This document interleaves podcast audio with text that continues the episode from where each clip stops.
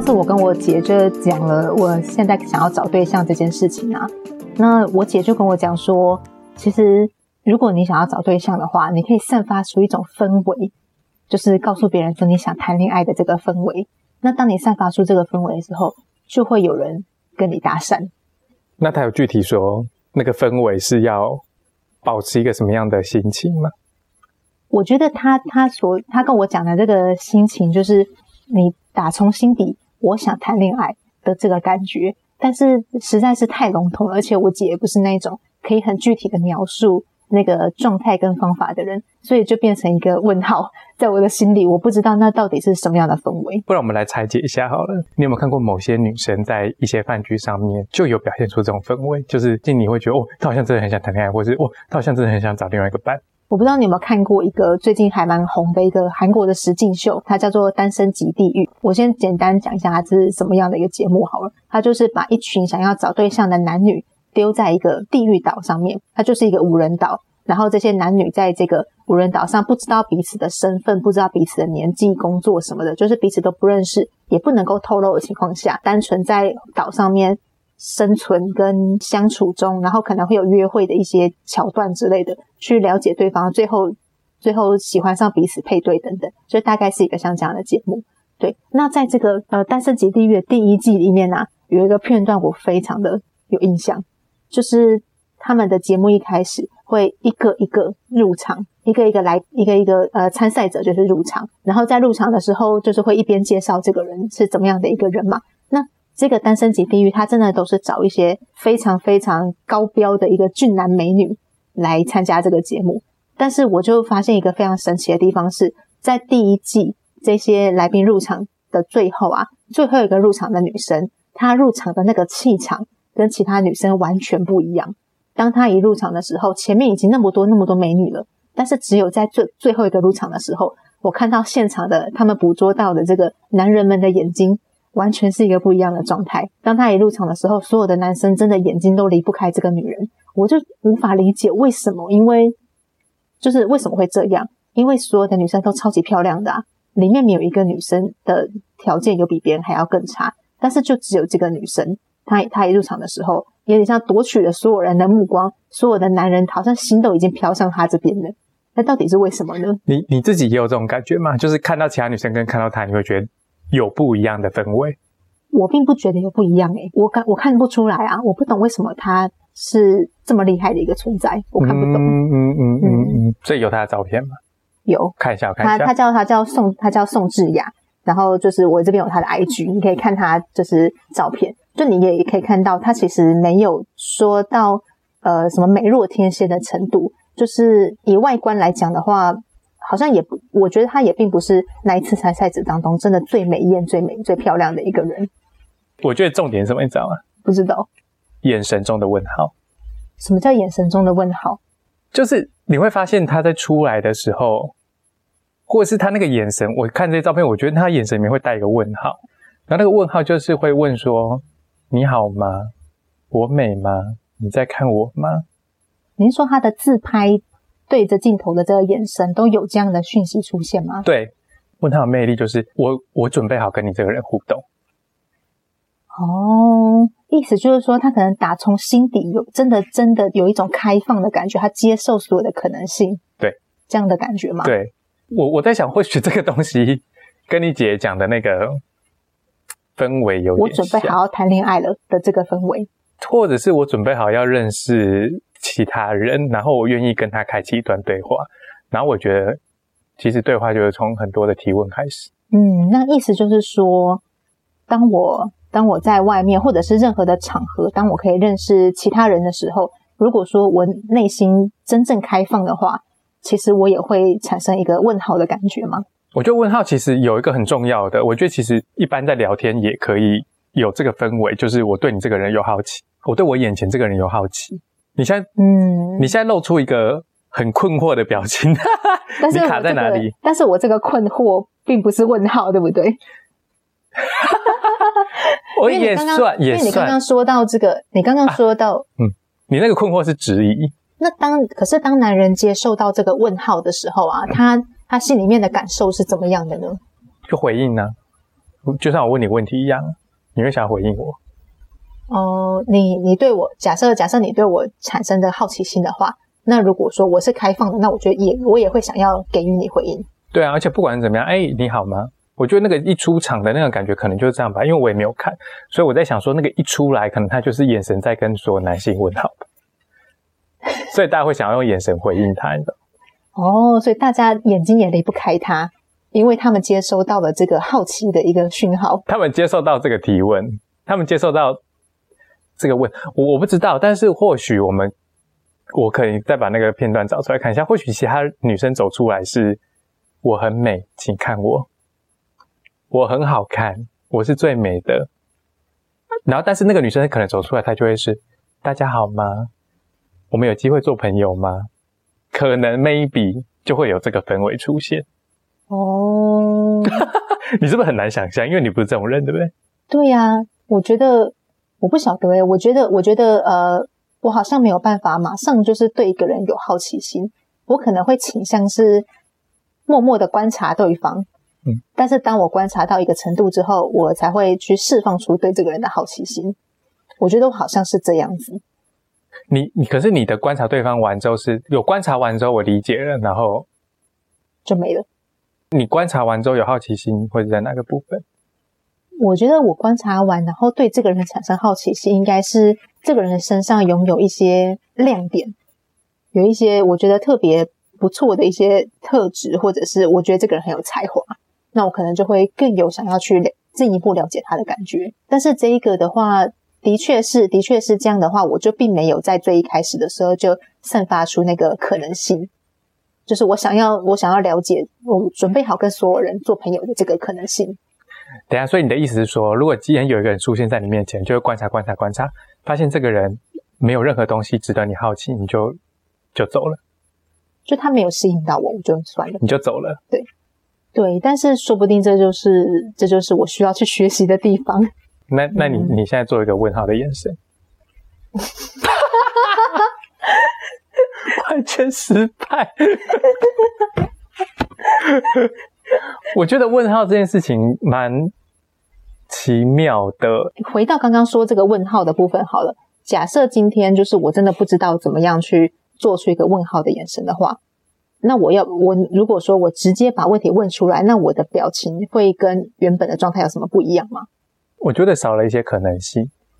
嗯，因为我已经讲出来了，别人就没有办法猜是不是？因为你问他，你投射你你你投射出一个问号的表情出去，人家也不见得知道你在问什么。可是我觉得那个状态就会是，我好想回答你，跟你真的问出来说，哎，我美吗？别人说你好美，有差别，因为人家不知道你的问号到底是问什么啊。当我投射一个问号出去的时候，别人就会开始觉得，嗯，这个人好像在跟我交流一些什么。然后我觉得那是很多可能性产生的时候，我知道了。所以你你觉不觉得你个人你自己是比较主动类型的，在感情里面？在感情里面，你会主动想方设法靠近你有兴趣的人。嗯，的确是这样。然后我觉得这东西跟问号的差别就就是在于问号，它就是把问号，你知道，它就是开间店，然后。那间店就是一个大问号，所以大家就会进到店里面跟他交流。啊，你比较是那个去去消费的人，就是你是看到哦，我有兴趣，那我就走进去。所以其实你你的追求方法比较男生呢。的确是这样诶，因为像是之前我有聊到的，我我会去看一些这种两性心理学的部分嘛。其实说真的，虽然说虽然说现在大家都会都会呃比较崇尚说哦，女人也可以主动去求爱呀，不一定要。就是就是只有男人可以做追求角色，是。但是实际上，我认我就是据我了解到的，还是必须由男人来做这个主动的角色会更好。因为当男人主动去做这个角色的时候啊，他们会呃符合到这个在人类人类历史当中。遗留下来的雄性动物的本能，因为我们去追求一些事情，我们去，例如说追求一个目标啊，达成一个目的，主动去推进一件事情的产生，其实这个都是属于比较偏向是男性特质的部分，比较阳性特质。对，比较阳性特质。但是如果说当我的角色是一个阳性特质的这种状态的展现的话，我就没有办法跟另外一个阳性的动物有任何的。你说就是撞号的意思？撞。撞号，就是他也阳性，你也阳性，那就撞号。对啊，那怎么办？我到底要怎么样去去改变这个情况呢？我不觉得，我不觉得被动等于不主动。哎，这句话有点吊诡。我不，我不觉得开间店在那边放一个问号是叫被动，就是我我我不觉得投射出一个问号出去等别人上门，这叫被动。因为我觉得那个那个那个内在意涵也是主动的。嗯，对我主动展现我自己，让你有好奇，我觉得这也是一个主动的。可是我觉得那个主动的位置不太一样。刚刚说到那个单身级地狱的这几个参赛者，说参赛者好像有点奇怪，他们其实也不是在比赛。嗯，但是这几个呃节目的来宾，我刚刚说到的这位，他叫他叫宋智雅，他是一个美妆 YouTuber。然后在呃他在出场之前，他们会有预录一段。这个人对于自己的一个介绍，所有的女生几乎都会，几乎都是，她们都是非常有自信，而且非常美丽，然后甚至事业有成这样的一个状态。那刚刚我说到这个自带问号氛围的女生啊，她在接受访谈的时候，她除了对自己非常有信心之外，她说被她看上的男人，就是她一定会能够，她有自信，一定能够得手，她会主动出击去呃接近她有兴趣的男生。嗯。所以这样的话，其实他虽然自带自带问号，但是他也并不认为自己是处于一个被动的状态耶。对，我觉得没错。嗯，我觉得这该怎么讲呢？就是说，你从中从中作梗，让这个男生以为他他是霸道你，从中作梗，以为这个男生自己狩猎成功，殊不知那个猎物早就知道他他射箭的时候箭会往右偏一点点，所以那个猎物就跑到右边去。哦，你说其实其实就是中间也有这个女生她自己去操控的部分吗？对，所以我我就我说猎物，我用猎物比喻这个女性可能不太恰当，因为到底谁是猎物？说起来，那个男的可能才是猎物本身。可是我觉得的确是，其的确是那个阳性跟阴性的主动的形式很不一样。嗯，对。然后我觉得如果回到。回到你刚刚讲那个氛围，自带氛围本身，我觉得是那一个那个问号的可能性，就是我们来发展一些什么吧。至于是什么，我不是很知道，但是我对你有好奇。哎，那我问你哦，你去国外，你有觉得国外男生的交友状况跟台湾男生很不一样吗？会不会国外男生比较不麻烦在设这些陷阱？你意思说，来来台湾男生可能比较草食呢，而在国外的话，就不是这样子吗？因为如果如果以你的个性是这种比较直来直往，或是觉得啊，就是到底喜不喜欢我，就是你很你想要赶快知道答案，那会不会在国外的男生是比较符合你的你的这种 快速需求？快速需求，快速需求，这这我真的还不知道诶，因为因为说真的，像像我讲的，我真的一直在在解决一些我自己本身的这个困境，好像在那段时间。就是我待在国外那段时间，好像也没有办法说，像刚刚讲的，就是打开那个可能性去跟男性接触这样子。那你那你在解决你本身的困境，你觉得到目前为止，那个所谓的氛围有比那个所谓的氛围有比较被打开，让你比较愿意去跟其他人接触嗯，我认为就是。打开自己的氛围跟可能性。如果说要讲一个比较具体的行动的话，可能就是我以前都不会告诉别人我想要谈恋爱，但是我现在比较开放，有点有点像是接受接受，就是让别人知道我这件事情，所以就可能会跟大家说什么，哎，我是其实想要找对象的，如果对象可以介绍给我啊，那或者是我也开始用交友软体等等。其实我开始使用交友软体这一点，已经算是很大的进步了吧？我以前根本懒得跟别人互动啊。那个懒是什么原因？可能是我觉得我已经很自顾不暇了吧，实在太多事要处理了，我有点没有办法分出一个力气跟精力出来去认识，从从零开始认识别人。然后那个自顾不暇的原因，是因为你觉得你内在有太多恐惧需要需要去处理了。对，我觉得自己当然就外在跟内在的各种各种情况都有太多问题要处理了。那是哪一个部分启发，或者说是哪个部分逼你？可以说逼你吗？是，或者说是哪个部分让你愿意行动，或者让你愿意开口，或是让你愿意使用，比如说使用交友软体？有没有那个契机点是你觉得啊，我好像要做这件事情，我好像要有有没有一个有没有一个 moment 是你觉得嗯，我好像准备好了，或者呃，我好像不再那么恐惧那么多事？我觉得那个 moment 真的，真的就是突然喜欢上了一个人，对，就是。我真的遇到了一个我喜欢的人，但是那一次是非常的不顺利啦。因为像我刚刚讲的，我有太多不了解的地方啊，然后或者是没有这些跟异性相处的经验啊，可能我也不了解，就是当我当我很主动、很努力的要推进跟这个男生关系时候，我可能并不是像一个女人的样子等等。对，就是有这些呃，就是在跟那个男生互动的这些过程当中，可能我也从中了解自己更多。那当这些这些想要了解自己的这种契机被打开之后，就像刚就像我们前面讲到的，我们会很想要去完整另外一半自自自己的另外一半自己不了解的那一个部分。那当这个契机就是有点像是一个小小裂口被撕开之后，那当然它只能继续往下开，而没有办法把它关起来。哦，所以我觉得这是我觉得这件之前那个比较不顺利的一个一个呃认识一个喜欢的男生的这个过程，其实也变成一个我很想要更了解自己，我想要更去深掘这个领域这个部分的自己的一个契机吧。那还蛮有趣的。怎么好像连想要谈恋爱都有很多理由？其实这件事情好像不需要什么理由吧？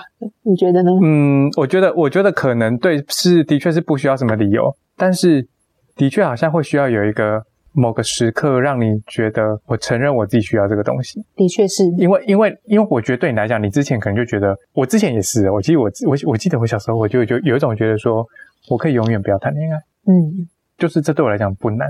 可的确是你好像遇到了某个人之后，突然被激起了心里面某部分，就是你不认识的自己。然后这件事情就会自然而然的来，这种这种感受就会自然而然、自然而然的过来，然后你就要想办法应接它。不管是像你讲的，你去看很多书籍，或是你使用交友软体，或是你想要直接谈一场恋爱，来去更了解那个迎面而来的这个东西是什么，突然变成哲学。